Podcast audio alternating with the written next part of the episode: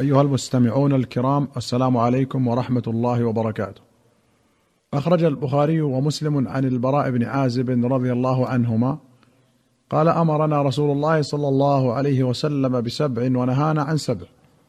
أمرنا بعيادة المريض واتباع الجنازة وتشميت العاطس وإبرار القسم أو إبرار المقسم ونصر المظلوم وإجابة الداعي وإفشاء السلام ونهانا عن تختم بالذهب.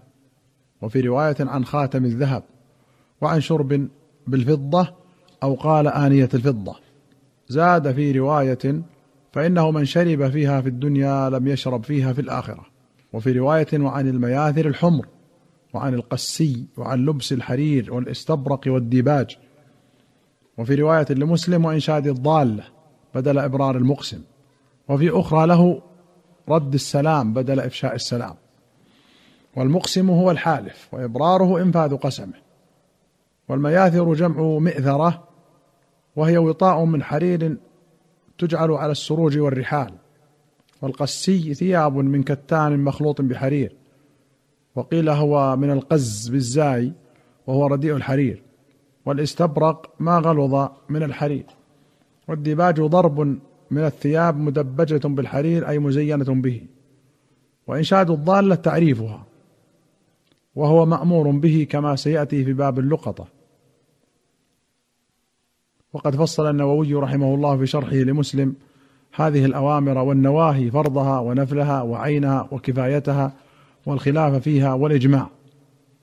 رحمه الله وجميع علماء المسلمين.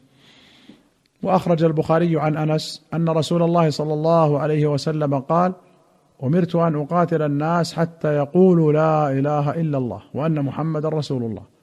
فإذا شهدوا أن لا إله إلا الله وأن محمدا رسول الله واستقبلوا قبلتنا وأكلوا ذبيحتنا وصلوا صلاتنا حرمت علينا دماؤهم وأموالهم إلا بحقها وحسابهم على الله. وفي رواية أن رسول الله صلى الله عليه وسلم قال من صلى صلاتنا واستقبل قبلتنا وأكل ذبيحتنا فذلك المسلم الذي له ذمة الله وذمة رسوله فلا تغفر الله في ذمته.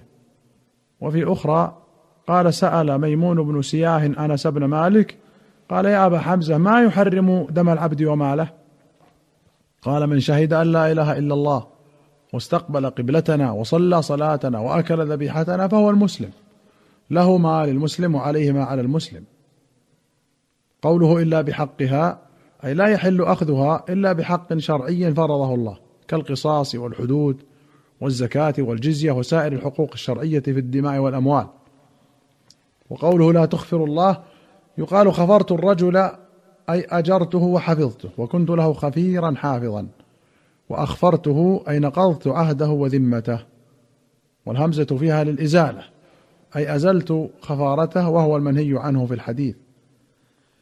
وأخرج البخاري ومسلم عن ابن عمر رضي الله عنهما قال كنا عند رسول الله صلى الله عليه وسلم فقال أخبروني بشجرة شبه أو كالرجل المسلم لا يتحات ورقها ولا ولا ولا وتؤتي أكلها كل حين فوقع الناس في شجر البوادي ووقع في نفسي أنها النخلة ورأيت أبا بكر وعمر لا يتكلمان فكرهت أن أتكلم فلما لم يقولوا شيئا قال رسول الله صلى الله عليه وسلم هي النخلة.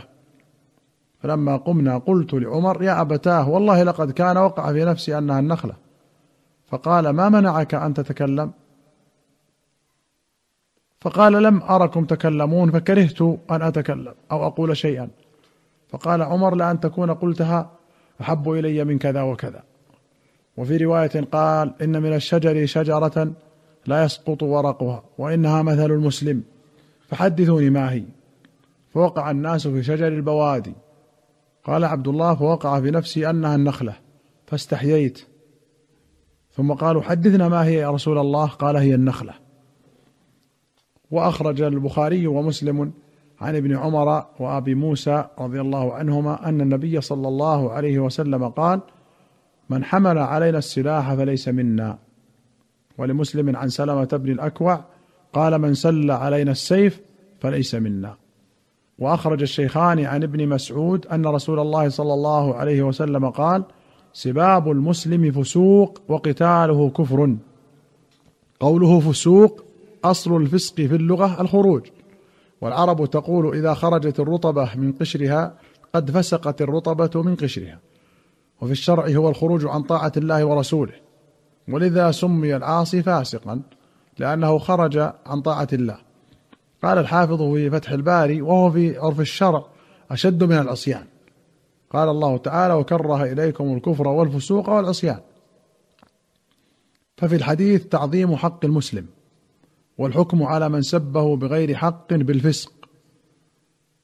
وقوله قتاله كفر لا متمسك فيه للخوارج الذين يكفرون بالمعاصي. لأن ظاهره غير مراد. لكن لما كان القتال أشد من السباب عبر عنه بلفظ أشد من لفظ الفسق وهو الكفر. ولم يرد حقيقة الكفر التي هي الخروج عن الملة. بل أطلق عليه الكفر مبالغة في التحذير معتمدا على ما تقرر من القواعد أن مثل ذلك لا يخرج عن الملة. مثل حديث الشفاعة ومثل قوله تعالى إن الله لا يغفر أن يشرك به ويغفر ما دون ذلك لمن يشاء. أو أطلق عليه الكفر لشبهه به لأن قتال المؤمن من شأن الكافر. ومثل هذا الحديث قوله صلى الله عليه وسلم لا ترجعوا بعدي كفارا يضرب بعضكم رقاب بعض فدل على أن بعض الأعمال يطلق عليه الكفر تغليظا. وأخرج البخاري ومسلم عن الأحنف بن قيس قال خرجت أنا أريد هذا الرجل فلقيني أبو بكرة فقال أين تريد يا أحنف؟ قلت أريد نصر بن عم رسول الله صلى الله عليه وسلم. فقال يا احنف ارجع فإني سمعت رسول الله صلى الله عليه وسلم يقول إذا تواجه المسلمان بسيفيهما فالقاتل والمقتول في النار. فقلت أو قيل يا رسول الله هذا القاتل فما بال المقتول؟ قال إنه قد أراد قتل صاحبه. وفي رواية إذا التقى المسلمان بسيفيهما فالقاتل والمقتول في النار. وفي أخرى إذا المسلمان حمل أحدهما على أخيه السلاح فهما على جرف جهنم. فإذا قتل أحدهما صاحبه دخلاها جميعا. نهى أبو بكرة الأحنف هنا وسيأتي في باب أئمة الجور امتناعه عن اللحاق بأصحاب الجمل.